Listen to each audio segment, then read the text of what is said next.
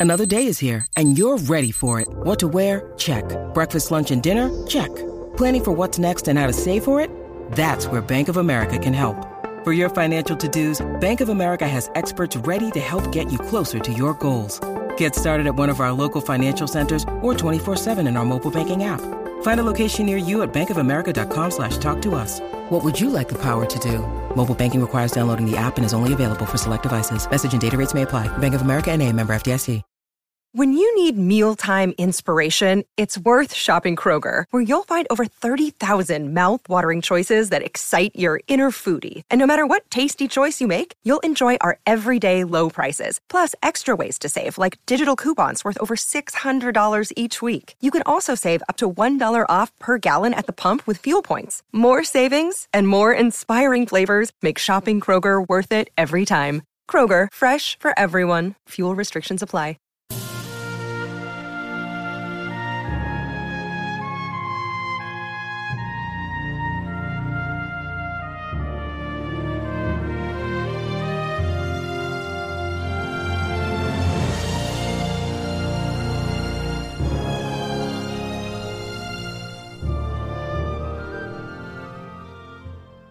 Welcome, everyone, to 1001's Best of Jack London. This is your host and storyteller, John Hagedorn, and it's great to have you with us today.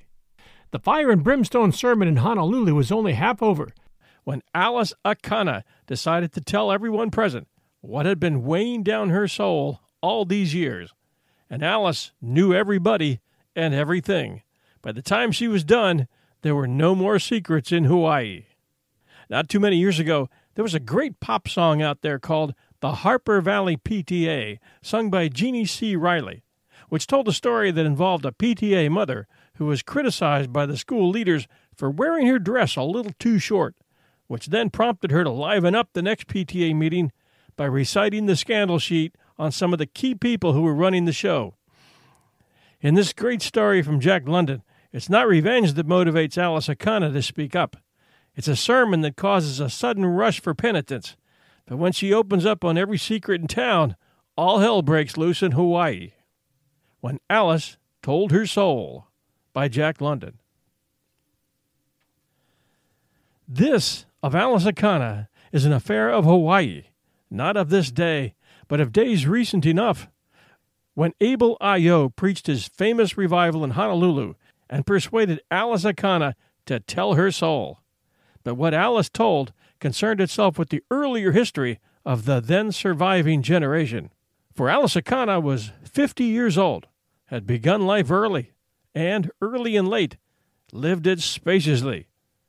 What she knew went back into the roots and foundations of families, businesses, and plantations. She was the one living repository of accurate information that lawyers sought out, whether the information they required related to land boundaries and land gifts, or to marriages, births, bequests, or scandals. Rarely, because of the tight tongue she kept behind her teeth, did she give them what they asked, and when she did, was when only equity was served and no one was hurt.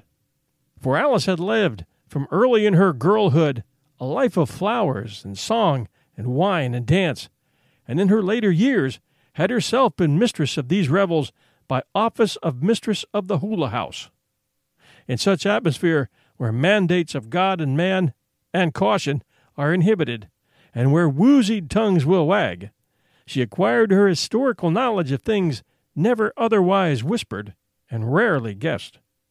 And her tight tongue had served her well, so that, while the old timers knew she must know, none ever heard her gossip of the times of Kalakaua's boathouse nor of the high times of officers of visiting warships, nor of the diplomats and ministers and councils of the countries of the world.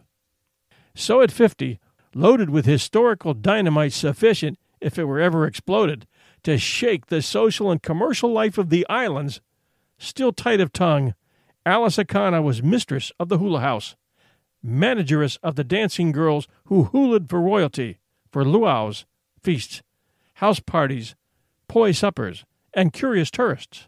And at fifty, she was not merely buxom, but short and fat in the Polynesian peasant way, with a constitution and lack of organic weakness that promised incalculable years. But it was at fifty that she strayed, quite by chance of time and curiosity, into Abel ah Ayo's revival meeting. Now, Abel ah Ayo, in his theology and word wizardry, was as much mixed a personage as Billy Sunday. In his genealogy, he was much more mixed, for he was compounded of one fourth Portuguese, one fourth Scotch, one fourth Hawaiian, and one fourth Chinese. The Pentecostal fire he flamed forth was hotter and more variegated than could any one of the four races of him alone have flamed forth. For in him were gathered together the canniness and the cunning, the wit and the wisdom, the subtlety and the rawness, the passion and the philosophy, the agonizing spirit groping, and he legs up to the knees in the dung of reality, of the four radically different breeds that contributed to the sum of him. His also was the clever self deceivement of the entire clever compound. When it came to the word wizardry, he had Billy Sunday, master of slang and argot of one language, skinned by miles. For in Abel Ah Yo were the five verbs, and nouns, and adjectives, and metaphors of four living languages. Intermixed and living promiscuously and vitally together, he possessed in these languages a reservoir of expression in which a myriad Billy Sundays could drown. Of no race, a mongrel par excellence, a heterogeneous Scrabble, the genius of the admixture was superlatively Abel Ah Yo's. Like a chameleon, he titubated and scintillated grandly between the diverse parts of him, stunning by frontal attack and surprising and confounding by flaking sweeps the mental homogeneity of the more simply constituted souls who came into his revival to sit under him and flame to his flaming. Abel Ah Yo believed in himself and his mixedness, as he believed in the mixedness of his weird concept that God looked as much like him as any man, being no mere tribal God, but a world God that must look equally like all races of all the world, even if it led to piebaldness. And the concept worked. Chinese, Korean, Japanese, Hawaiian, Puerto Rican, Russian, English, French, members of all races, knelt without friction, side by side, to his revision of deity. Himself, in his tender youth, an apostate to the Church of England, Abel Ah Yo had for years suffered the lively sense of being a Judas sinner. Essentially religious, he had forsworn the Lord. Like Judas, therefore, he was. Judas was damned. Wherefore he, Abel Ah Yo, was damned, and he did not want to be damned. So, quite after the manner of humans, he squirmed and twisted to escape damnation. The day came when he solved his escape. The doctrine that Judas was damned, he concluded, was a misinterpretation of God, who, above all things, stood for justice. Judas had been God's servant, specially selected to perform a particularly nasty job. Therefore, Judas, ever faithful, a betrayer only by divine command, was a saint. Ergo, he, Abel Ah Yo, was a saint by every virtue of his apostasy to a particular sect, and he could have access with clear grace any time to God. This theory became one of the major tenets of his preaching, and was especially efficacious in cleansing the consciences of the backsliders from all other faiths, who else, in the secrecy of their subconscious selves, were being crushed by the weight of the Judas sin. To Abel Ah Yo, God's plan was as clear as if he, Abel Ah Yo, had planned it himself. All would be saved in the end, although some took longer than others, and would win only to back seats. Man's place in the ever fluxing chaos of the world was definite and preordained, if by no other token than by denial that there was ever fluxing chaos. This was a mere bugbear of mankind's addled fancy, and by stinging audacities of thought and speech, by vivid slang that bit home by sheer set intimacy into his listeners' mental processes. He drove the bugbear from their brains, showed them the loving clarity of God's design, and thereby induced in them spiritual serenity and calm. What chance had Alice Akana, herself pure and homogeneous Hawaiian, against his subtle, democratic tinged, four race engendered, slang munitioned attack. He knew by contact almost as much as she about the waywardness of living and sinning, having been a singing boy on the passenger ships between Hawaii and California, and after that bar boy afloat and ashore from the Barbary Coast to Heinie's Tavern. In point of fact, he had left his job of number one bar boy at the University Club to embark on his great preachment revival. So, when Alice Akana strayed in to scoff, she remained to pray to Abel Ayo's God, who struck her hard headed mind as the most sensible God of which she had ever heard. She gave money into Abel Ayo's collection plate, closed up the hula house, and dismissed the hula dancers to more devious ways of earning a livelihood, shed her bright colors and raiments and flower garlands, and bought a Bible. It was a time of religious excitement in the purlieus of Honolulu. The thing was a democratic movement of the people toward God. Place and caste were invited, but never came. The stupid lowly and the humble lowly only went down on its knees at the penitent form, admitted its pathological weight and hurt of sin, eliminated and purged all of its bafflements, and walked forth again upright under the sun, childlike and pure, upborne by Abel Ayo's God's aim around it. In short, Abel Ayo's revival was a clearinghouse for sin and sickness of spirit, wherein sinners were relieved of their burdens and made light and bright and spiritually healthy again. But Alice was not happy. She had not been cleared. She bought and dispersed Bibles, contributed more money to the plate, contraltoed gloriously in all the hymns, but would not tell her soul. In vain, Abel Ayo wrestled with her. She would not go down on her knees at the penitent form and voice the things of tarnish within her, the ill things of good friends of the old days. You cannot serve two masters, Abel Ayo told her. Hell is full of those who have tried. Single of heart and pure of heart must you make your peace with God. Not until you tell your soul to God right out in the meeting will you be ready for redemption. In the meantime, you will suffer the canker of the sin you carry about within you. Scientifically, though he did not know it, and though he continually jeered at science, Abel Ayo was right. Not could she be again as a child and become radiantly clad in God's grace until she had eliminated from her soul, by telling, all the sophistications that had been hers, including those she shared with others. In the Protestant way, she must bare her soul in public, as in the Catholic way it was done in the privacy of the confessional. The result of such bearing would be unity, tranquility, happiness, cleansing, redemption, and immortal life. Choose! Abel ah, Ayo thundered. Loyalty to God or loyalty to man? And Alice could not choose. Too long had she kept her tongue locked with the honor of man.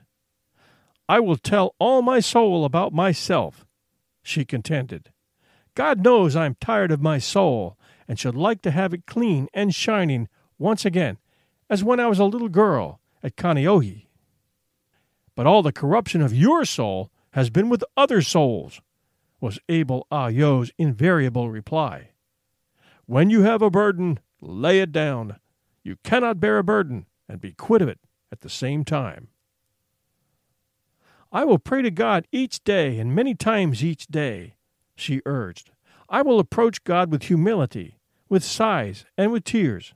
I will contribute often to the plate, and I will buy Bibles, Bibles, Bibles without end and God will not smile upon you.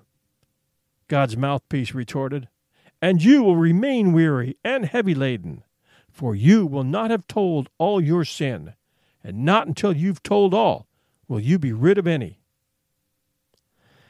This rebirth is difficult, Alice sighed. Rebirth is even more difficult than birth. Abel Ayo did anything but comfort her. Not until you become as a little child if ever I tell my soul, it will be a big telling, she confided. The bigger the reason to tell it, then. And so the situation remained at a deadlock, Abel Ayo demanding absolute allegiance to God, and Alice Akana flirting on the fringes of paradise. You bet it'll be a big telling if Alice ever begins. The beachcombing and disreputable Kamainas, old timers, gleefully told one another over their palm tree gin. In the clubs, the possibility of her telling was of mere moment. The younger generation of men announced that they had applied for front seats at the telling, while many of the older generation of men joked hollowly about the conversion of Alice. Further, Alice found herself abruptly popular with friends who had forgotten her existence for twenty years. One afternoon, as Alice, Bible in hand, was taking the electric streetcar at Hotel and Fort, Cyrus Hodge, sugar factor and magnate, ordered his chauffeur to stop beside her. Willy nilly, in excess of friendliness, he had her into his limousine beside him and went three quarters of an hour out of his way and time, personally, to conduct her to her destination. Good for sore eyes to see you, he burbled.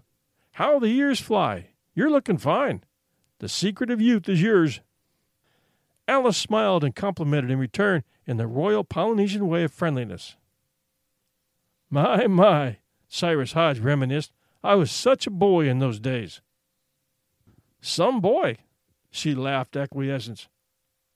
But knowing no more than the foolishness of a boy in those long ago days. Remember the night your hack driver got drunk and left you? Shh, he cautioned. That Jap driver is a high school graduate and knows more English than either of us.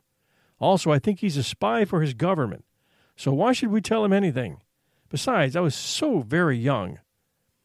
Do you remember? Your cheeks were like the peaches we used to grow before the Mediterranean fruit fly got into them. Alice agreed. I don't think you shaved more than once a week then. You were a pretty boy.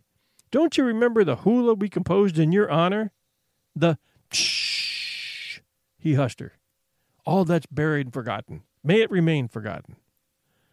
And she was aware that in his eyes was no longer any of the ingenuousness of youth that she remembered.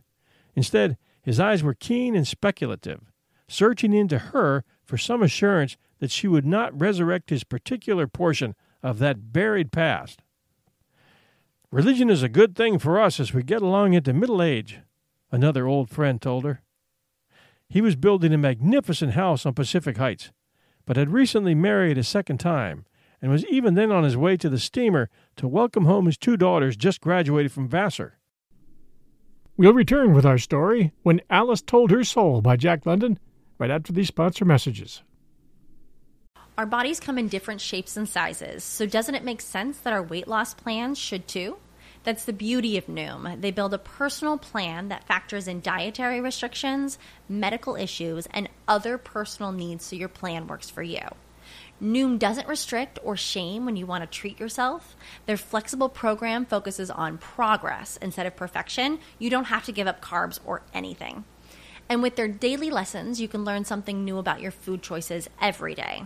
After just a few days of using the app, I learned how to recognize cues for overeating and how to choose the right foods to feel full. Stay focused on what's important to you with Noom's psychology and biology based approach. Sign up for your trial today at Noom.com. That's N O O M noom.com and check out Noom's first ever cookbook, The Noom Kitchen, for 100 healthy and delicious recipes to promote better living. Available to buy now wherever books are sold.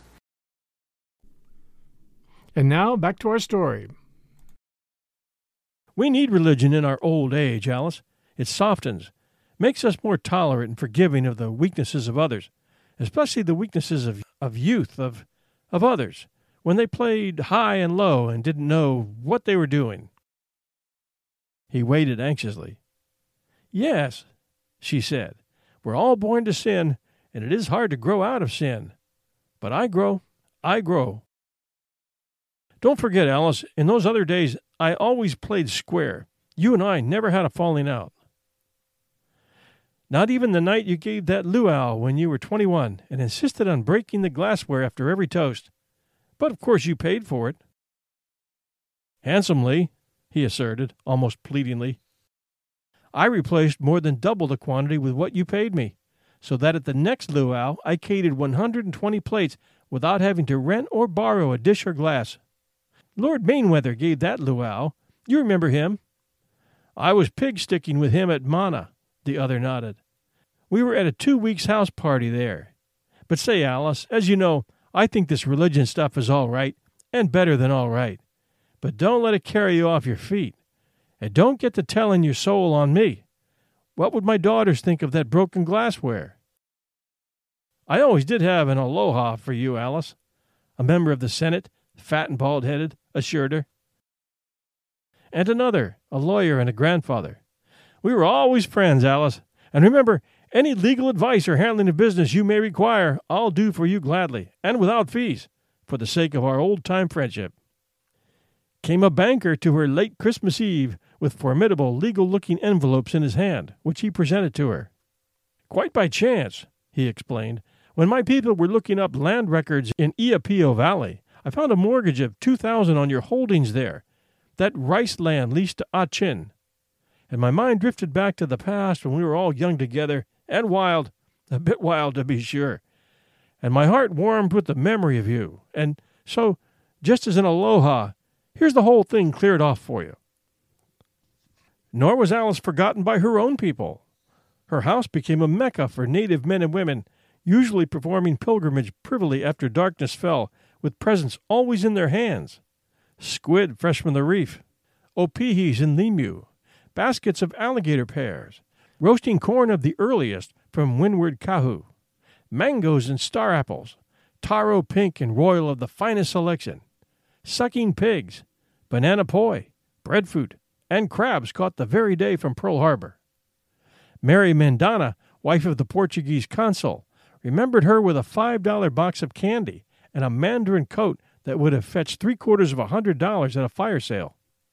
And Elvira Miyahara, Makayina Yinwap, the wife of Yinwap, the wealthy Chinese importer, brought personally to Alice two entire bolts of pina cloth from the Philippines and a dozen pairs of silk stockings.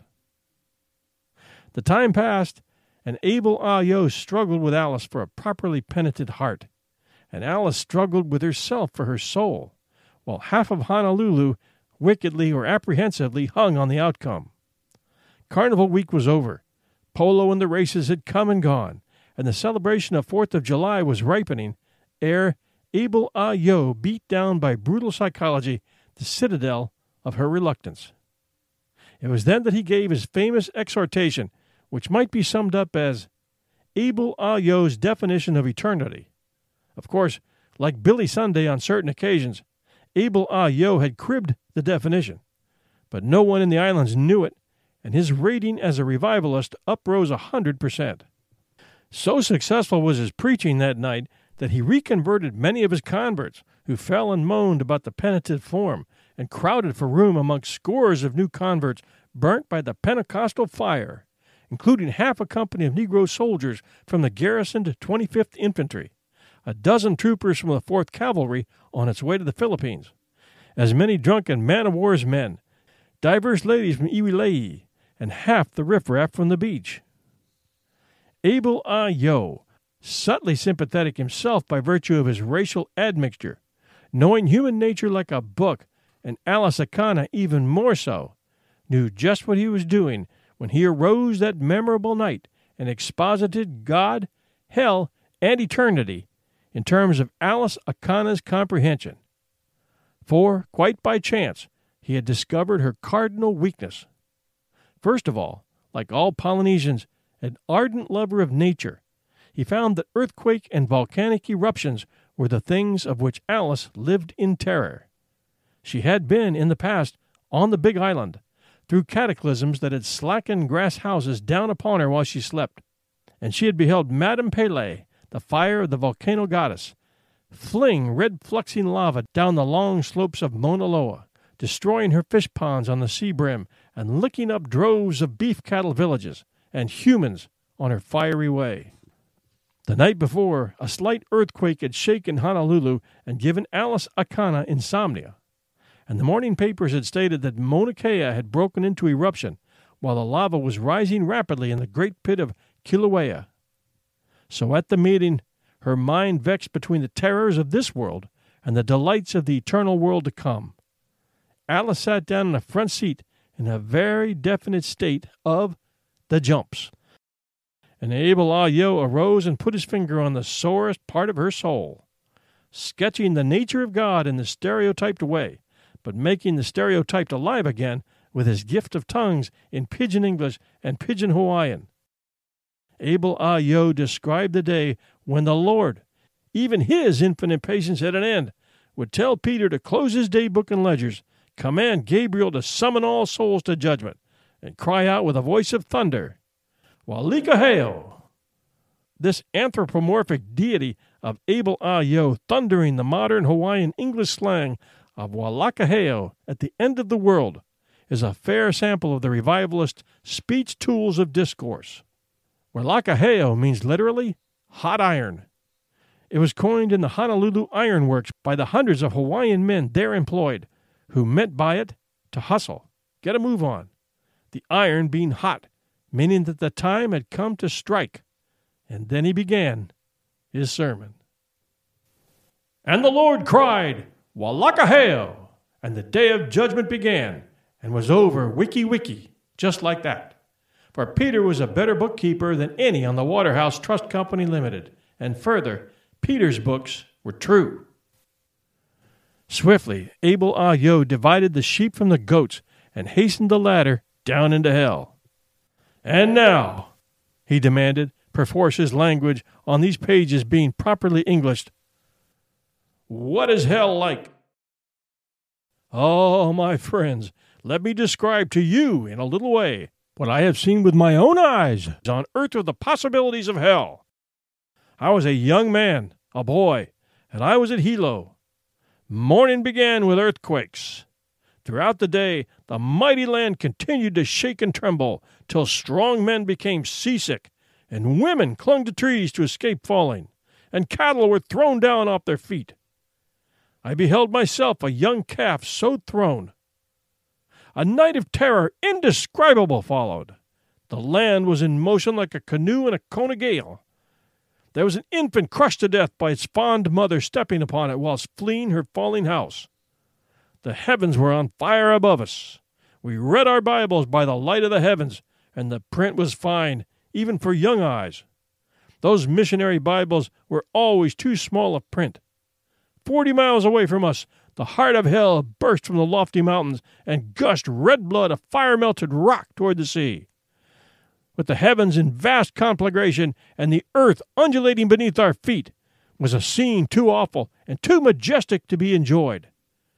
We could think only of the thin bubble skin of earth between us and the everlasting lake of fire and brimstone, and of God to whom we prayed to save us. There were earnest and devout souls who there and then promised their pastors to give not their shaved tithes, but five tenths of their all to the church, if only the Lord would let them live to contribute. Oh, my friends, God saved us. But first He showed us a foretaste of that hell that will yawn for us on the last day, when He cries, Wela ka hao, in a voice of thunder. When the iron is hot, think of it, when the iron is hot for sinners.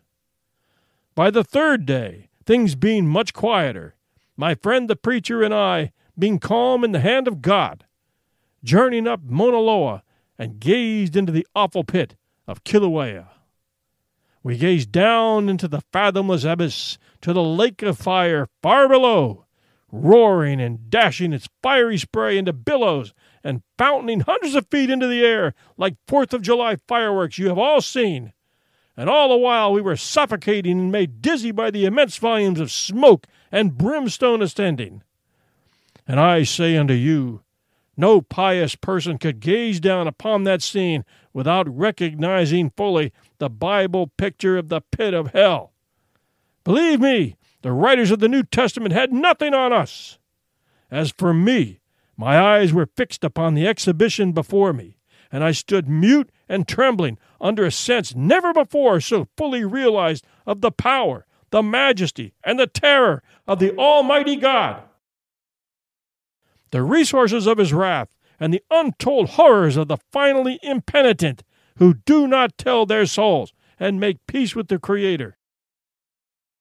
But oh, my friends, think you our guides, our native attendants, deep sunk in heathenism, were affected by such a scene?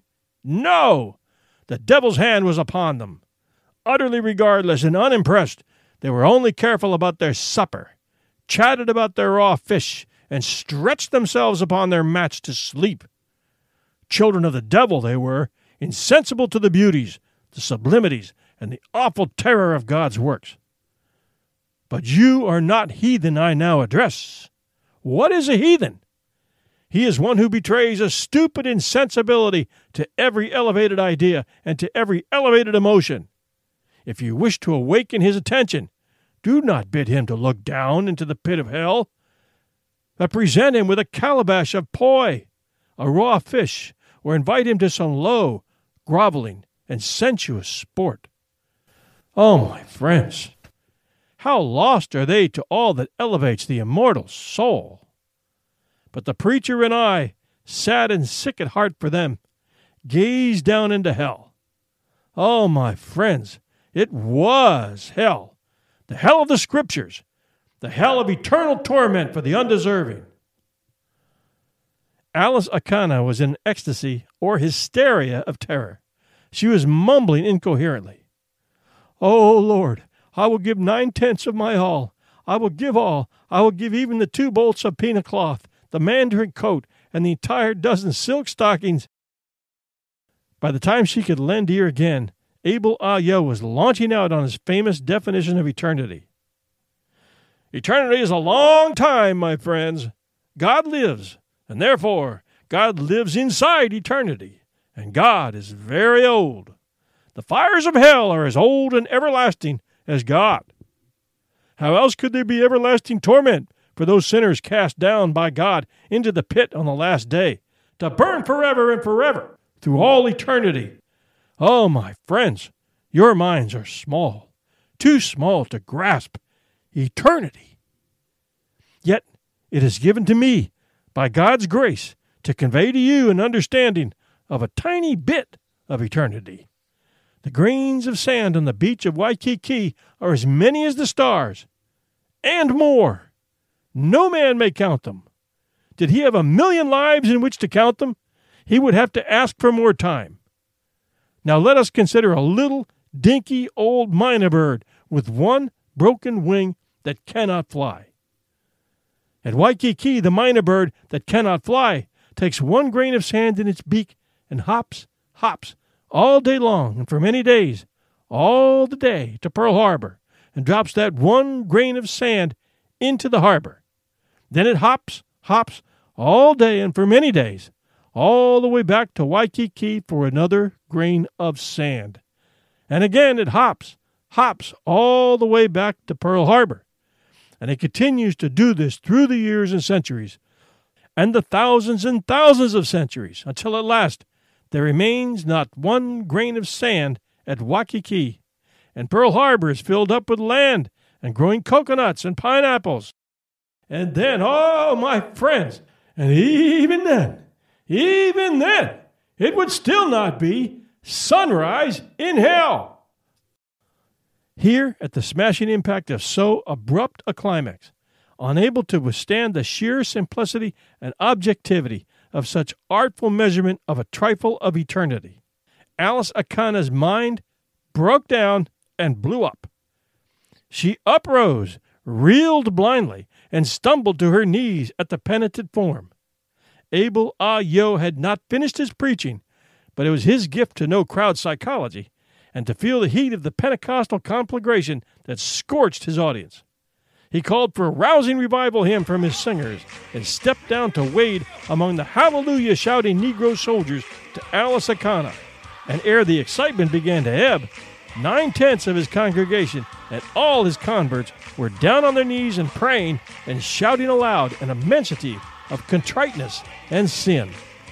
Word came via telephone almost simultaneously to the Pacific and University clubs that at last Alice was telling her soul in a meeting and by private machine and taxicab, for the first time, Abel Ayo's revival was invaded by those of caste and place.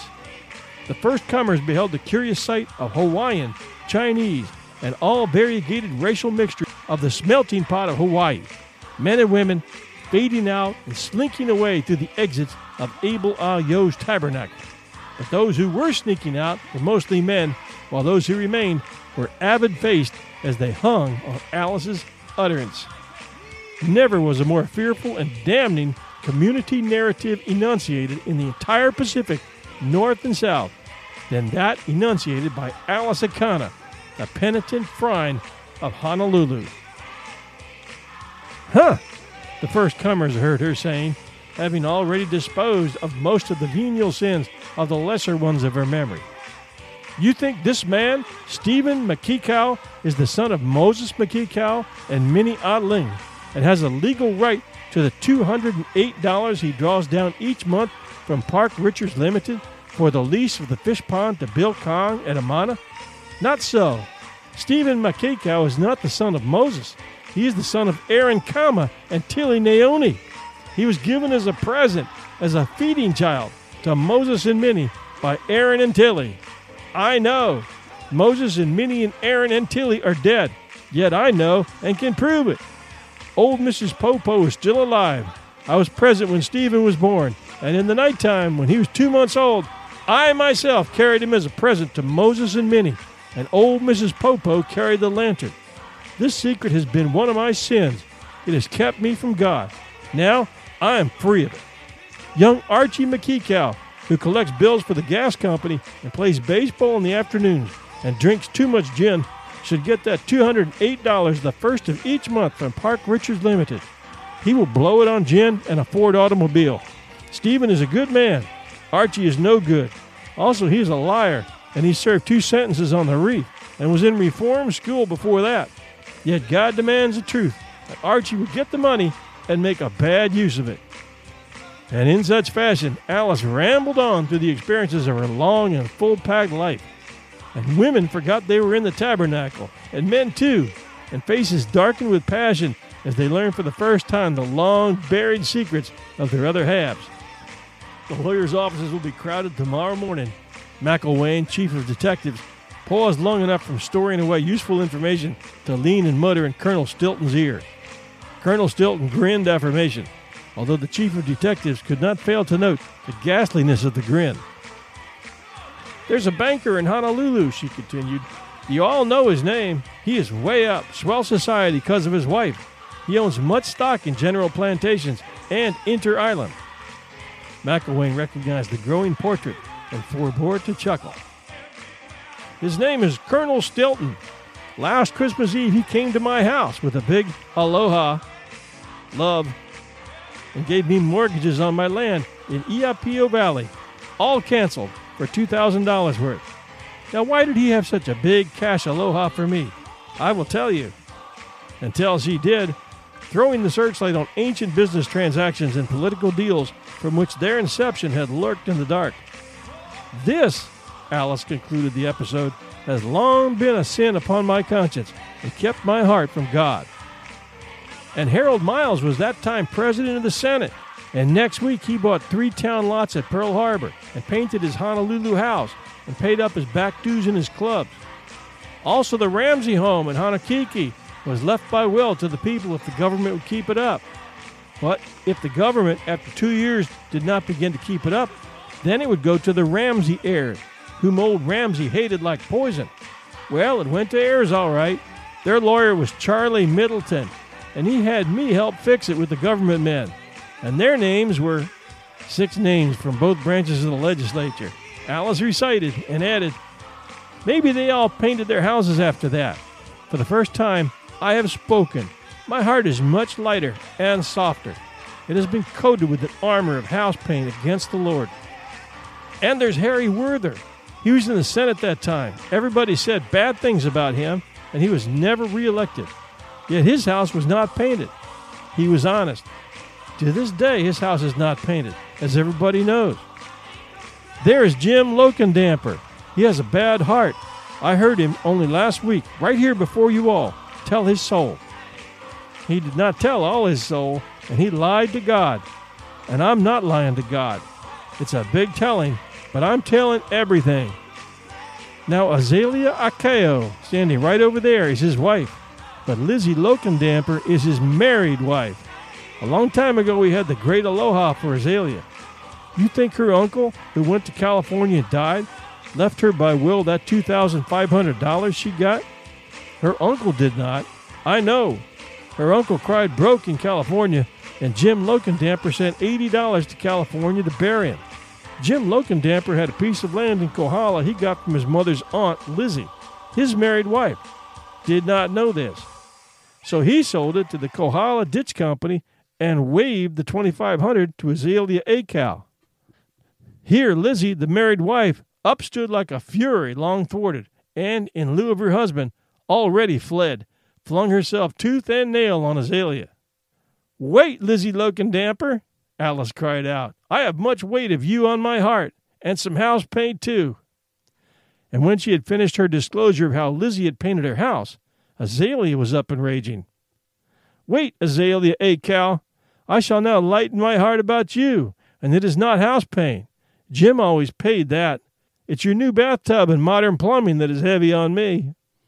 Much worse about many and sundry did Alice Akana have to say, cutting high in business financial, and social life, as well as low. None was too high nor too low to escape, and not until two in the morning, before an entranced audience that packed the tabernacle to the doors, did she complete her recital of the personal and detailed iniquities she knew of the community in which she had lived intimately all her days. Just as she was finishing, she remembered more. Huh, she sniffed.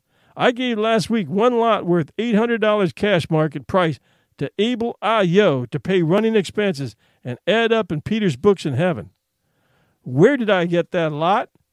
You all think Mr. Fleming Jason is a good man? He's more crooked than the entrance was to Pearl Lochs before the United States government straightened the channel.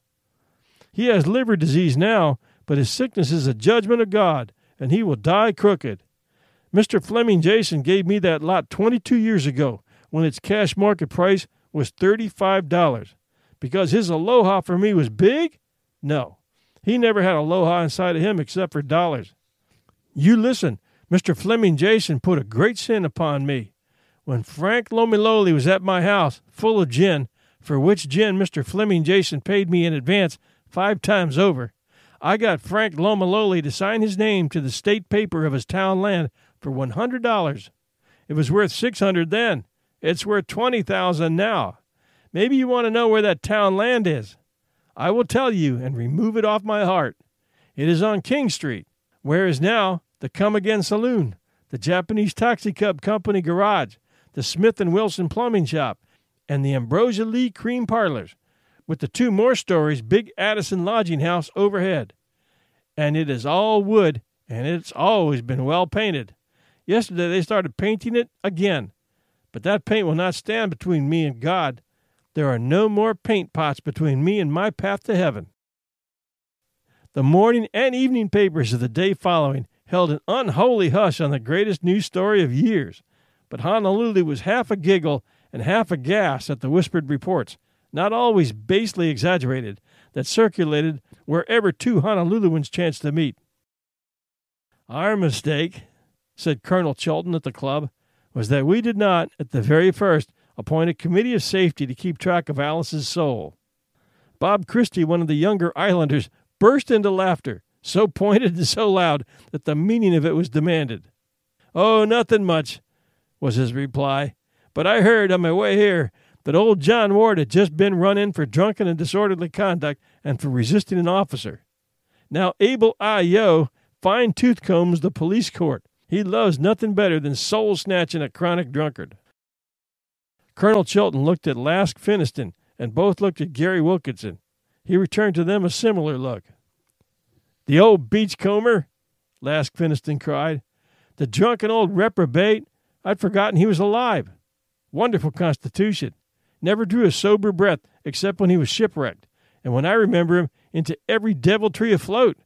He must be going on eighty. He isn't far away from it, Bob Christie nodded. Still, Beachcombs, drinks when he gets the price, and keeps all his senses, although he's not spry and has to use glasses when he reads. And his memory is perfect.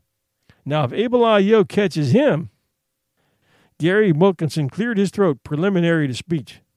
Now there's a grand old man, he said, a leftover from a forgotten age.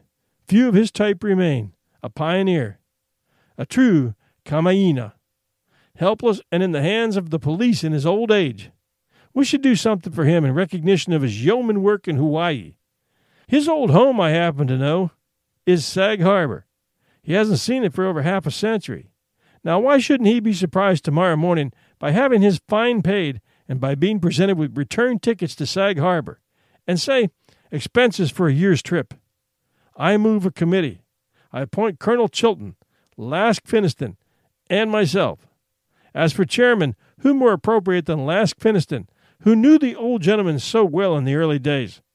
Since there's no objection, I hereby appoint Lask Finneston chairman of the committee for the purpose of raising and donating money to pay the police court fine and the expenses of a year's travel for that noble pioneer, John Ward, in recognition of a lifetime of devotion of energy to the upbuilding of Hawaii. There was no dissent. The committee will now go into secret session, said Lask Finneston, arising and indicating the way to the library.